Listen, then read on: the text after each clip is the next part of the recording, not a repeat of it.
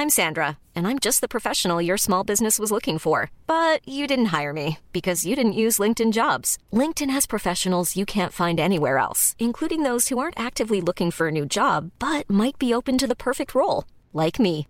In a given month, over 70% of LinkedIn users don't visit other leading job sites. So if you're not looking on LinkedIn, you'll miss out on great candidates, like Sandra. Start hiring professionals like a professional. Post your free job on linkedin.com/people today.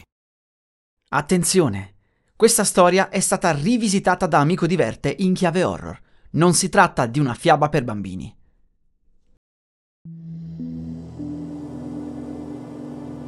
Ricordo ancora quando avevo 6 anni e in un libro vidi un topo strangolato da un serpente. Ebbi l'incubo per 7 giorni a fila, ma mi aiutò a capire che la natura è spietata e che c'è una catena alimentare che tiene in vita tutti noi.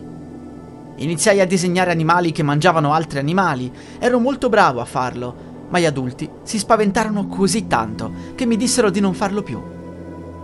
Divenni un pilota di aeroplani, forse il primo così piccolo. Ebbi un incidente nel deserto del Sahara e pensavo che sarei morto di sete. Avevo con me acqua solo per 1 settimana, pensavo che sarei morto poco dopo. Dopo alcuni giorni mi svegliai di mattina con una voce che mi disse: «Disegnami una pecora, per favore». Mi alzai e vidi un bambino in abiti principeschi. Non sembrava smarrito, sembrava perfettamente a suo agio con l'ambiente. Provai a chiedergli chi fosse, da dove venisse, ma lui insisteva a dirmi che voleva che gli disegnassi una pecora. Tirai fuori un foglietto e la mia penna stilografica. Ero bravo a disegnare animali, così gli feci un animale dentro ad un serpente.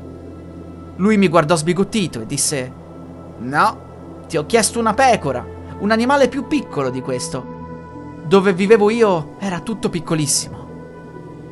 Provai a fargli una pecora, ma lui mi disse che quella sarebbe morta a breve, lo si vedeva dagli occhi. Non potevo biasimarlo, d'altronde avevo disegnato animali morti fino a poco prima.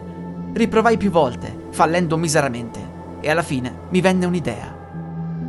Gli disegnai una scatola con dei buchi e gli dissi: «La pecora è al suo interno, vedi?».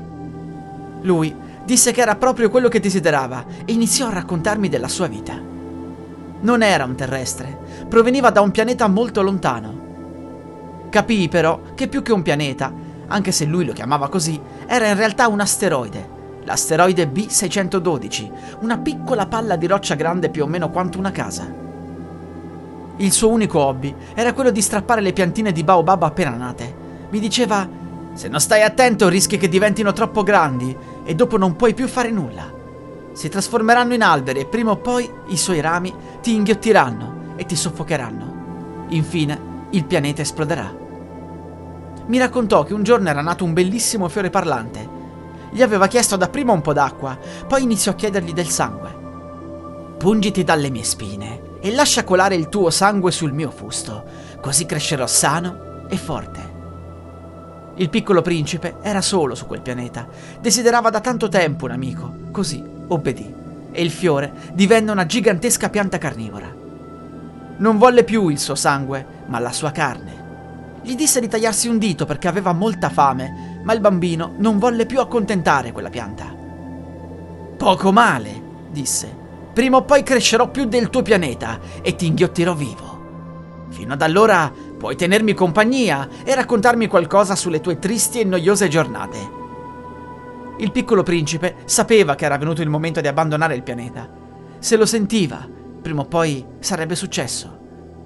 E così spiccò un bel salto e si ritrovò a vagare nello spazio. Per gli extraterrestri lo spazio è come un oceano e loro sono come dei pesci. Possono nuotarci e respirare senza problemi. Finì quindi in breve tempo sull'asteroide di un re che lo scambiò per un suddito. Il piccolo principe si guardò intorno, non c'era nessun altro. Il vecchio non faceva altro che ordinargli di parlare, di sedersi, di raccontargli chi fosse.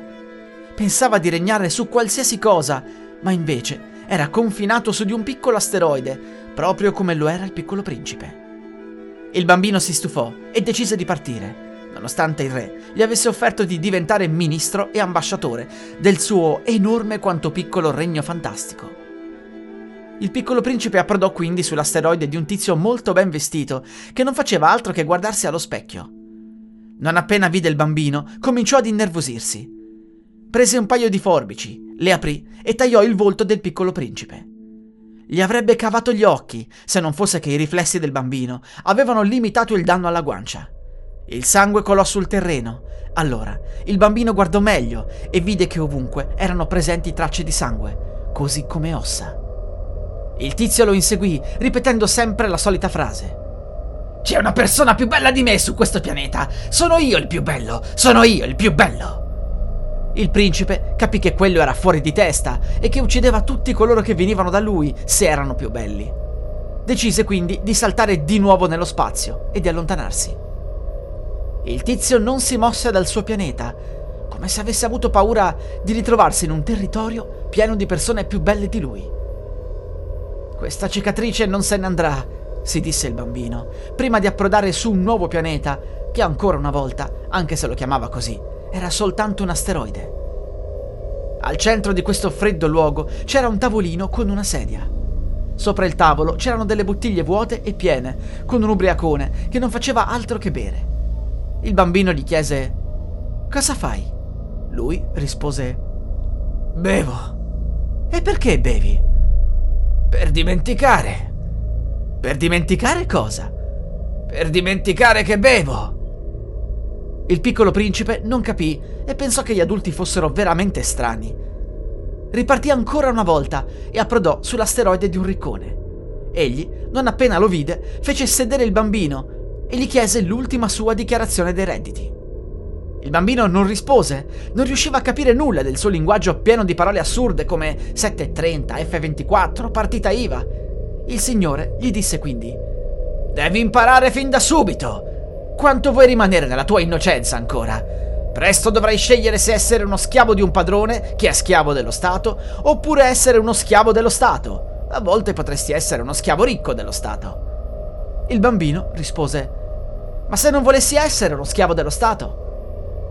Il riccone disse: «Non è possibile! Qualsiasi posto dell'universo appartiene ad uno Stato, puoi solo scegliere di chi essere schiavo. Puoi fare il dipendente ed essere schiavo di un capo che è schiavo dello Stato, oppure puoi essere tu stesso lo schiavo diretto. Ti do un consiglio: meglio essere schiavo dello Stato e sottostare solo ai suoi soprusi. Meglio un padrone che due, no?»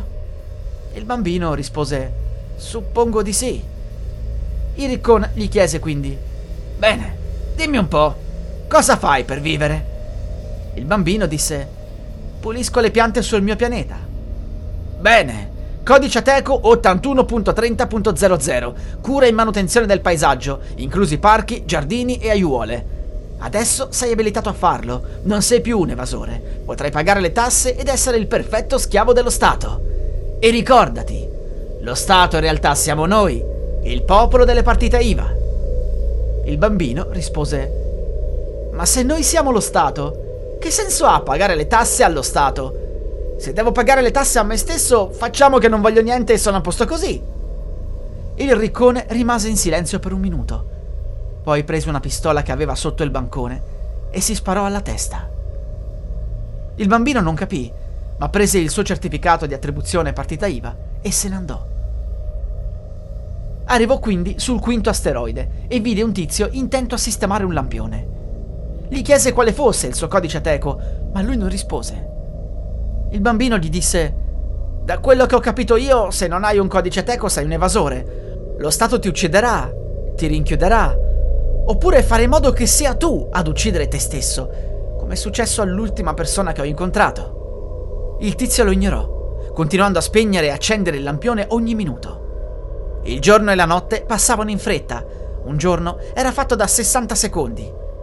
Il povero lampionaio era quindi condannato a pochi secondi di riposo fra un turno e un altro. I due parlarono fino a che il lampionaio cadde a terra toccandosi il cuore. Era morto di infarto, poveretto. Già il lavoro era duro, parlare poi con qualcun altro gli aveva dato il colpo di grazia.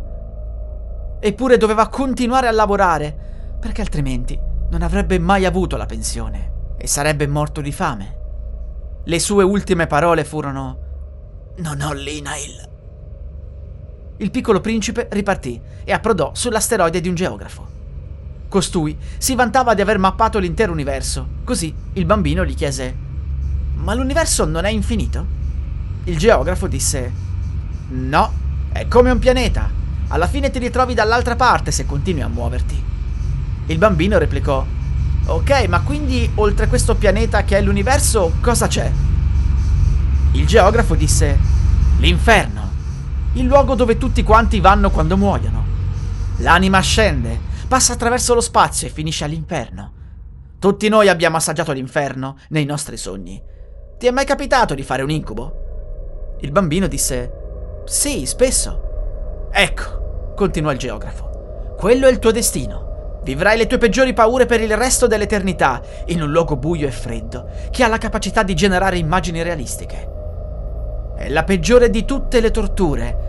Non ci resta che goderci il resto della nostra vita finché è possibile, tanto tutti prima o poi finiremo lì." Il piccolo principe sperimentò il panico e infine chiese: Dove potrei passare il resto della mia vita?" Il geografo rispose: "Sul pianeta Terra. È sicuramente quello più vario e interessante. Ti darò una cartina, così potrai arrivarci. Mi raccomando, però stai attento, perché i terrestri sono strani. Credono a tutto quello che leggono, per cui attento a cosa dici. Alcuni di loro credono pure che la Terra sia piatta, nonostante alcuni di loro abbiano visto di persona e abbiano delle prove scientifiche." Il piccolo principe giunse infine sulla Terra. Non aveva mai visto un pianeta tanto vasto, con tante popolazioni che si davano la colpa a vicenda per qualsiasi guerra o conflitto economico. Non era mai colpa di nessuno, se non di qualcun altro. Non riuscì a legare con nessun essere umano, così giunse nel Sahara e si mise a parlare con un serpente. Questo rettile stava mordendo un tizio sulla gamba. Lui piangeva, ma allora perché si faceva mordere? Il povero uomo sollevò lo sguardo e vide gli occhi del piccolo principe. Gli disse: "Non ne posso più di essere lo schiavo dello Stato. Ho girato tutto il mondo, ma non mi sento libero. Voglio porre fine alla mia vita, così ho deciso che sarò il pasto di questo serpente."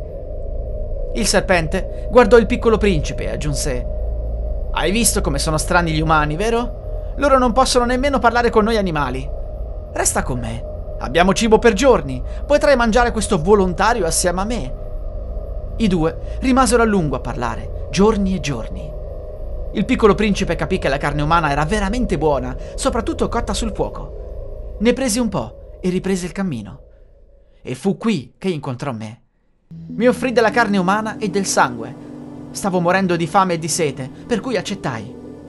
Il piccolo principe mi offrì di venire con lui in esplorazione. Accettai. Vivemmo tante avventure, fino a che un giorno tirò fuori il foglietto con la scatola e la pecora al suo interno. Gli avevo detto che per sfamare la pecora avevo disegnato all'interno della scatola un arbusto, ma non si poteva vedere, per cui lui mi chiese: "Ma la pecora ha mangiato l'arbusto oppure no?" Io sorrisi e gli risposi: "Il paradosso di Schrödinger. Ti troverai bene sulla Terra, mio piccolo amico, soprattutto se ci promettiamo di non diventare mai adulti."